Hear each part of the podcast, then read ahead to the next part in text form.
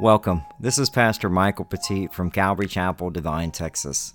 We want to thank you for taking time to listen to our Sun, Salt, and Light broadcast. We want you to know and grow in the Sun, S O N, Jesus Christ, and be the salt and the light. We'd like to thank you so much for taking time to listen to this broadcast. We simply teach the Bible verse by verse and chapter by chapter, and we believe that God changes a life one verse at a time. I'd like to personally invite you out to come and see the church. Uh, it is a very casual atmosphere, and uh, but we do take the Word of God very seriously. We meet in a non-traditional church building. We actually meet at the VFW 3966 in Devine, Texas. It's located at 211 West College Avenue, big white building right next to the post office. Our service times are on Sunday when we go through the New Testament uh, at 10 a.m. and then on Wednesday nights at 6:30 p.m. we go through the Old Testament. Uh, we have children's ministry available for both services, and if you need to get more information on the church, you can go to calvarydevine.org. Today, if you have your Bible ready, Luke chapter 2 verses 21 through 35 as we continue this verse by verse study. The title of this sermon is His Name Was Called Jesus. Here is the first half of this two-part study. His name was called Jesus. His name was called Jesus. And we'll look at it simply in two parts. Jesus' uh, parents keep the law. And then in the second part in verses 21 through 24. And then uh, Jesus meets Simeon in verses 25 through 35.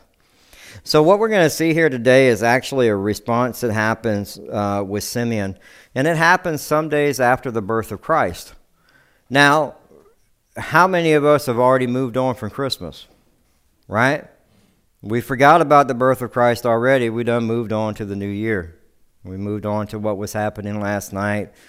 Uh, we move on to uh, football or whatever it is that we're going to watch, right? Uh, spending time with family. And, and so, one of the things that I love about this story is this is our last Advent teaching as we uh, will be back next week, and I'll have a message for the church for the year um, is, is this is part of the Advent story. Because one of the things that I love about Simeon is Simeon is a, a devout and just man, and, and with him being a devout and just man, he's waiting for the Christ, something that we should be doing every day, seeking, seeking Jesus every day. And he goes into the temple looking for him every day because he was told this was going to happen for us, I think one of the, the biggest things that, that was a reminder to me how quickly we move on in the world is even in a small town like Devine. I was in the Dollar Tree. I had to try to find something right before Christmas Eve service. And for everybody who came out Christmas Eve service, thank y'all. We had probably the biggest turnout for the church that we've ever had. Um, and and it was we had Christmas dinner and then Christmas Eve service and the kids performed. It was awesome. We we we thank y'all for everybody that made it out for that. We had some that couldn't make it out. They had family things and obligations, and and and, and even Miss Darla, I think, was even unable to make it because she wanted to be there. But it was it was a blessing to have that happen, and we had we even had other churches come, which was even you know Ernesto and them came which was cool. And so we got to spend time with them. Um, but one of the things I had to go pick up uh, glue and some other stuff for something that Teresa was doing. She had to make the wings for the kids for the angel. And I ran into the Dollar General. They didn't have it. Ran into the Dollar Tree and they had it. For some reason, the craft section at the Dollar Tree here in Devine is there must be a lot of old ladies that do craft here and all because it's it's a huge section, huge, huge. And the lady goes, "Oh, it's the whole thing." I was like, "I like, I don't think Walmart even has this this much anymore." But it, one of the things that was really cool is, as I'm going through that, they have, you know, it's it's the December 23rd is when I'm doing this. They already have all the Christmas stuff 50% off. And and lo and behold, what did they put in where the Christmas stuff was? Valentine's Day. They already had Valentine's Day stuff going up, and I was just like, wow. I was like, man, they're not wasting no time. But that's how quickly people move on from Christmas. It, has to do really with the birth of Christ, but it has to do with we should be seeking Christ on a daily basis. And and we can't do that if we're, you know, if we think about even the radio station or the Hallmark channel will move from Christmas now to Valentine's Day. And guess what? It's the same story, just retread. And the girl, uh, Lena, uh, Lena hates when I watch Hallmark with her because I'll tell her every time, oh, that's the dude. Or that's going to happen. This is going to happen. Here it goes. And, and she's like, just stop, Dad. You're ruining it. But uh, that's how quickly the world moves on. And the question we have to ask ourselves is do we do the same thing? It's so easy for us to have a divide happen as we, uh, as we get into the new year. Things start moving quickly, and the pace of everything is so fast nowadays. Um, we have to take time for the Lord, and that's what really this message is about. And so we look at our first point Jesus' fulfillment of the law. His parents fulfill the law in verses 21 through 24. It says, And when eight days were completed for the circumcision of the child, his name was called Jesus. And that's the title. That, that's where I got the title from. I just love that. His name was called Jesus. And we learned that earlier on that when the angel uh, Gabriel came and told him, You're going to call him Jesus. It's always cool when, when, when you get the messenger of God shows up and tells you what you're going to do and they actually do it. Because a lot of times we don't. And uh, we, we, even though we're being given the will of God, we, we decide that we don't want to do it at times. But I love that. His name was called Jesus, the name given by the angel before he was conceived in the womb. Now, when the days of her purification according to the law of Moses were completed, they brought him to Jerusalem to present him to the Lord. As it was written in the law of the Lord, every male who opens a womb shall be called holy to the Lord, and to offer a sacrifice according to what is said in the law of the Lord, and a pair of two a pair of turtle doves or two young pigeons. So let's look at this. This is actually Old Testament ritual that has had to be done. Jesus, because he is the uh, the new covenant, this is not done anymore. And but as we look at this, we see that even as a baby, the law was kept. The law was kept. And we see three different rituals that are described in these passages. One, we see the circumcision of Jesus, and that was to be taken place uh, some eight days after uh, the covenant. And, and that was done, and that was a covenant that was made with Abraham. So they were maintaining the covenant that went all the way back with God and Abraham. And it was a, a, a Jewish custom. Now most kids get it done. It's just something that gets done. Parents decide. If you're a dad, you definitely don't want to be in the room when that happens. I usually, that I let the, I don't think Michael or Matt. I wasn't there for either one of those because I was like, I'm good on that one. I'll cut the umbilical cord. I'll do all the other stuff, but I'm good on that one. Uh, but it was a Jewish custom, and Mary and Joseph was going to follow through with it. The second ceremony was concerned with purification of Mary, and so it dealt with. Uh, her being pure for, for 40 days after the birth of Jesus. And that goes back to Leviticus chapter 12, verses 2 and 3. It says, Speak to the children of Israel, saying, If a woman has conceived and born a male child, then she shall be unclean seven days. As in the days of her customary impurity, she shall be unclean. And on the eighth day, the flesh of the foreskin shall be circumcised.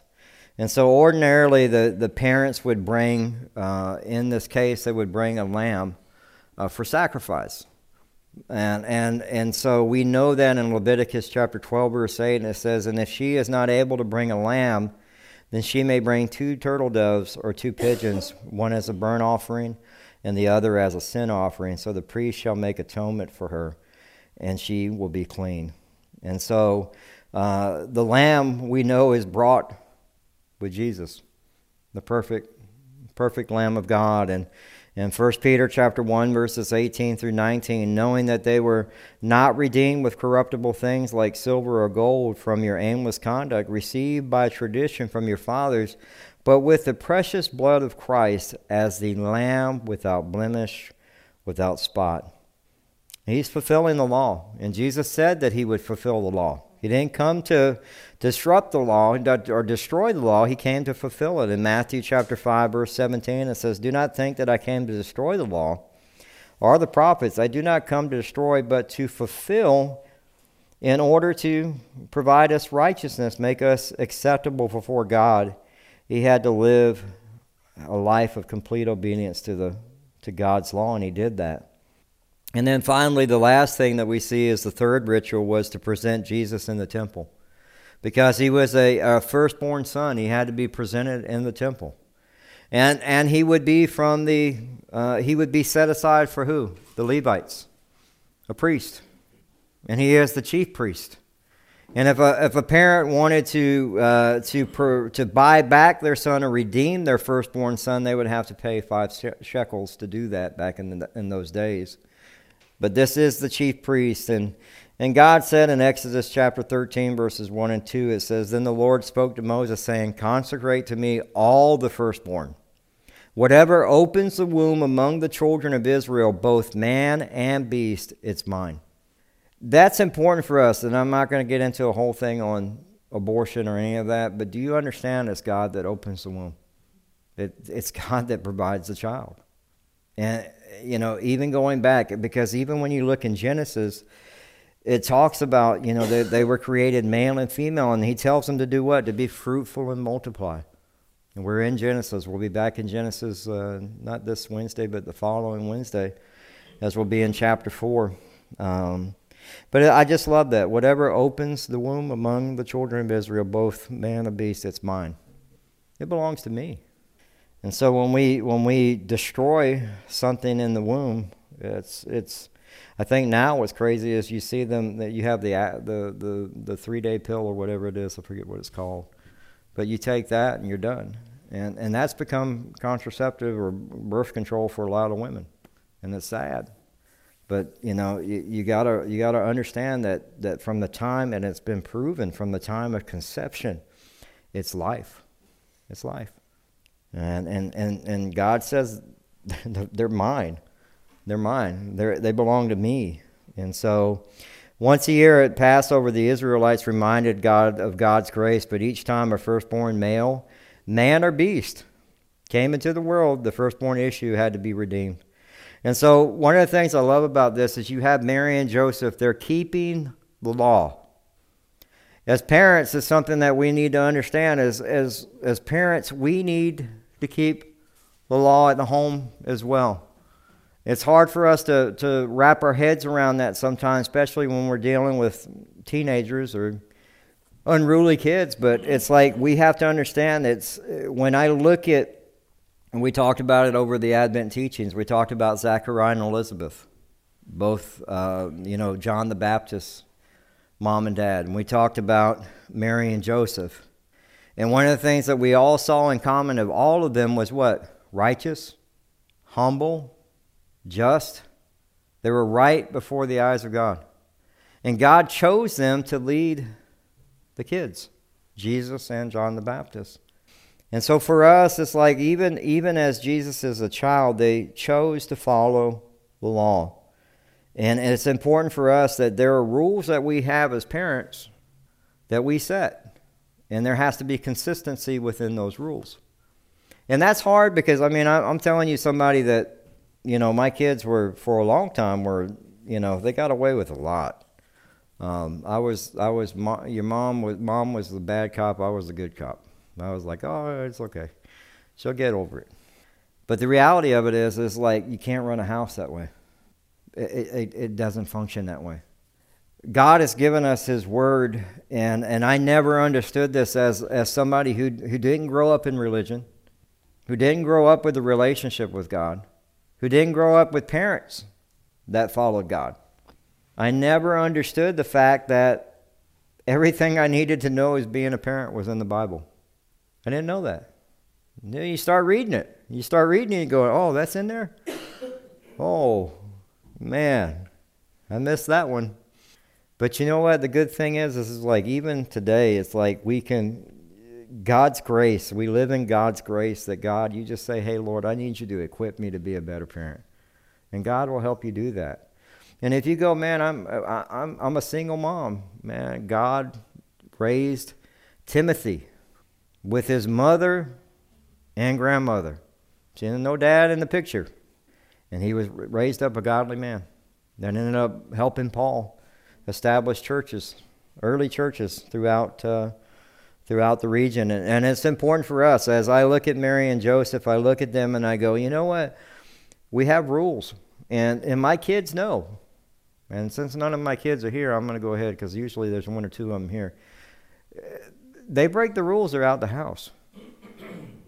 And, and I know that's, that's hard. That's a harsh thing. But I had to kick my son out the house. And I made, I made the problem. We came to faith. His girlfriend was living with us. Yeah. See, God, uh, we're sitting in church and we're going through the Word of God and it talks about sexual morality. And I was like, me and Teresa were on our way home driving and we were like, oh Lord, we have sexual morality in our home. We've allowed it in the home. And my son got upset because I was like, she's got to leave. So he left. Like a little baby, he's got, I'm out, and he took off. And, and it, it, it, was what it was. As parents, we have to do what we have to do because, look, I got five kids. I got four other ones I still got to raise.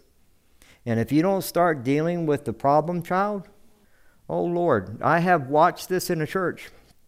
I have watched this in the church. I've watched these young kids who went up, the two oldest ones were 13, 14, 15, or 14 and 15, and they were getting into trouble, and there were still a bunch of kids behind them. And I was telling the parents, like, like if you don't get control of this, it's going to start impacting the other kids. And it, one by one, those kids all ended up in the uh, selling dope, in gangs, getting in trouble, in and out of jail. And they learned it from the two top ones. And, the, and who ran the house? The two older ones. And so that's why, as parents, when we look at Mary and Joseph, they kept the law. There has to be rules that you have to establish, you and your husband, or you have to establish as a single mom, and they should be based upon God's word. We have to, we have to keep them. And, and there, yes, we live in an age of grace. Okay, I'll give you some grace on the first one, but if you keep doing it over and over, we got we're gonna have to sit down and talk. And, and what's harder is as we now, being a grandparent, you can, I can't hit my grandkids, man. I, I get mad sometimes, but I like I just can't hit them. Well, Joseph, he looks at you, or Grace looks at you, or Livy looks at you, and, and, and I, I'm just like, I'm not the parent. The parent needs to deal with it. And, um, but when you're dealing with adult children, it's hard because all you can do is go, this is what God's word says. And you have to leave it at that. And then it requires a lot more time on your knees praying as parents because they, they make their own choices. My kids make their own choices. And, and, and what you find out is you're going to spend a lot more time praying than you did when they were little. Because when they're little, you just go to your room. That's all you have to do, right? But as they become young young adults and young men and women, you know, they they need your they need your counsel, your wisdom, your discernment. They don't need you grabbing the Bible and smacking them over the head with it. They need the truth, but there has to be love involved in it. You have to have that love. So Mary and Joseph kept the law, and Jesus. It's been a reminder from the very. We just finished the book of Mark, and so we saw even at the burial of Jesus, the law was kept. Nicodemus was there to make sure that the Jewish customs were followed, and so now we see from the birth of Christ that those customs are continued. Um, what we see now is in our, our second part, we see Jesus is uh, presented to Simeon or meets Simeon in verses 25 through 35. It says, And behold, there was a man in Jerusalem whose name was Simeon. And this man was just and devout, waiting for the consolation of Israel, and the Holy Spirit was upon him. So, Simeon is uh, one of the things that I love about Simeon is right off the bat, he tells you what? That he's just and devout right? Great qualities of, of, of, of a calling that somebody has on their life is that, that they, if they're going to serve in the church, they have to be just and devout. And, and it's consistency. One of the things that Joe would always tell us is it's, it's consistency in your walk. And, and that's so important is like it's the consistency of your obedience to God, the consistency of you, of, your time in the Word, your time in prayer, um, your time in fellowship. And, and it's that same consistency that we all need, but a lot of people aren't disciplined enough to do it, to serve in the church. You know, to, you know Simeon was serving in the temple and he had the Holy Spirit upon him, and, and we know that the, the Holy Spirit, and because this is before the Holy Spirit came upon the church, so the Holy Spirit was actually can be taken away from somebody. We know that from King Saul. So the Holy Spirit would come upon somebody. Now we have the opportunity of having the Holy Spirit in us the moment we give our hearts to Christ. It resides in us. But Simeon was, was a devout and just man. He was consistent. But it doesn't matter how consistent you are if you're not available. Availability and consistency are the key to, to serving in ministry. Those two things. But consistency and availability as parents, as husband and wife, as well. You need to be consistent in your time with God and consistent in, in, in being obedient to what God is calling you to do individually. I've said this, and, and the person that told me this a long time ago was Mike Rios, and I watched him disciple somebody who was fresh out of jail. And Mike opened up his home and, and, and provided a place for the kid while the, the parent, the, the, the, the mom, and the child were getting situated, and, and they, were, they were helping them get a house, everything to get situated so they could he could get a fresh start. Kid gave his life to the Lord in prison, and um, that was Mike's heart. He, that's just how he was. He he was like that with everybody. And and one of the things he told him, he said, "Here's the deal." And I remember this, and I tell people this all the time. So it's not if you've heard this from me the first time, it's not the first time I've said this. You run to Jesus. You run to run to uh, to the Word. You run to prayer and you run to fellowship. And Mike told him and pointed at him and said, Every time the doors of this church open, you need to be here because you need as much God as you can get right now. Plain and simple. And I, that stuck with me. It stuck with me big time. I was like, man, I need to remember that. I wrote that one down. And, and man, that kid was doing so good for so long. And then he started getting back with old friends and uh, it ended up something went wrong with uh, I don't know what was going on at the house. He had told me he shot at the kid and almost uh, missed him. I mean, when the bullet went right through the wall, he got arrested, and and uh, he had stopped the first six months. He was running to Jesus. He was running to the Word. He was running to prayer. He was running to fellowship. He stopped. He was no longer uh, running to those things, and over time, that little bit of a distance started happening with him and God. And within that, those old friends started coming in. Ended up destroying the marriage. And now he's spending, I think he's still got another five years of jail time left. And he's been in there for, I think he had 10 years to do. And, and it's sad because at the end of the day, it's like when we tell y'all that, or if I ever tell you that, I'm not telling you that because I'm not trying to, I'm telling you that because this is even what I need. I'm telling you that I need this. I need to run to Jesus. I need to, to, to run to His Word. I need prayer. But I also need fellowship. Because when you come into church, the importance of church, and this is what people don't realize, is because COVID knocked all that out. Everybody was like, oh, I'll watch church from home. Now, I watch things at home all the time. I watched a football game last night and I had so many interruptions. I'm like, just could everybody just be like, just y'all go over there, let me watch the game.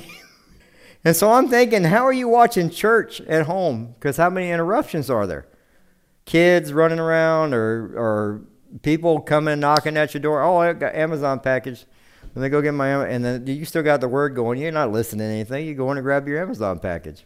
I know how this works. And, and so the reality when you go, when you're, you're at church, the, the, the greatest need that you have is fellowship. Because what you have is so important.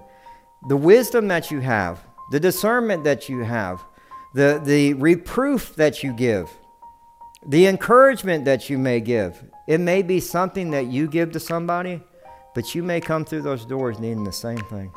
And I can tell you something There are times when I need it. I would like to thank you for taking time to listen to our broadcast. This is uh, Pastor Michael Petit from Calvary Chapel, Devine, Texas. If you're someone like me who is uh, listens to a lot of podcasts, you can also listen to us on Spotify, TuneIn Radio, Audible, iHeartRadio, Apple Podcast, Google Podcast, and SoundCloud. Pretty much wherever you can find a podcast, just type in Calvary Chapel uh, Devine, and you'll you'll be able to track us down. And lastly, I just wanted to invite you out to church. Uh, we are a casual church that meets in a non traditional building, uh, meaning that we meet at the VFW 3966 on West College Avenue, big white building right next to the the post office. Uh, if you want to get more information about our church, if you need to ask uh, some questions or you even need prayer, just go to calvarydevine.org. And uh, we want to thank you again just for listening to this broadcast of Calvary Chapel, Devine, Texas, Sun, Salt, and Light Radio. God bless you. Have a good one.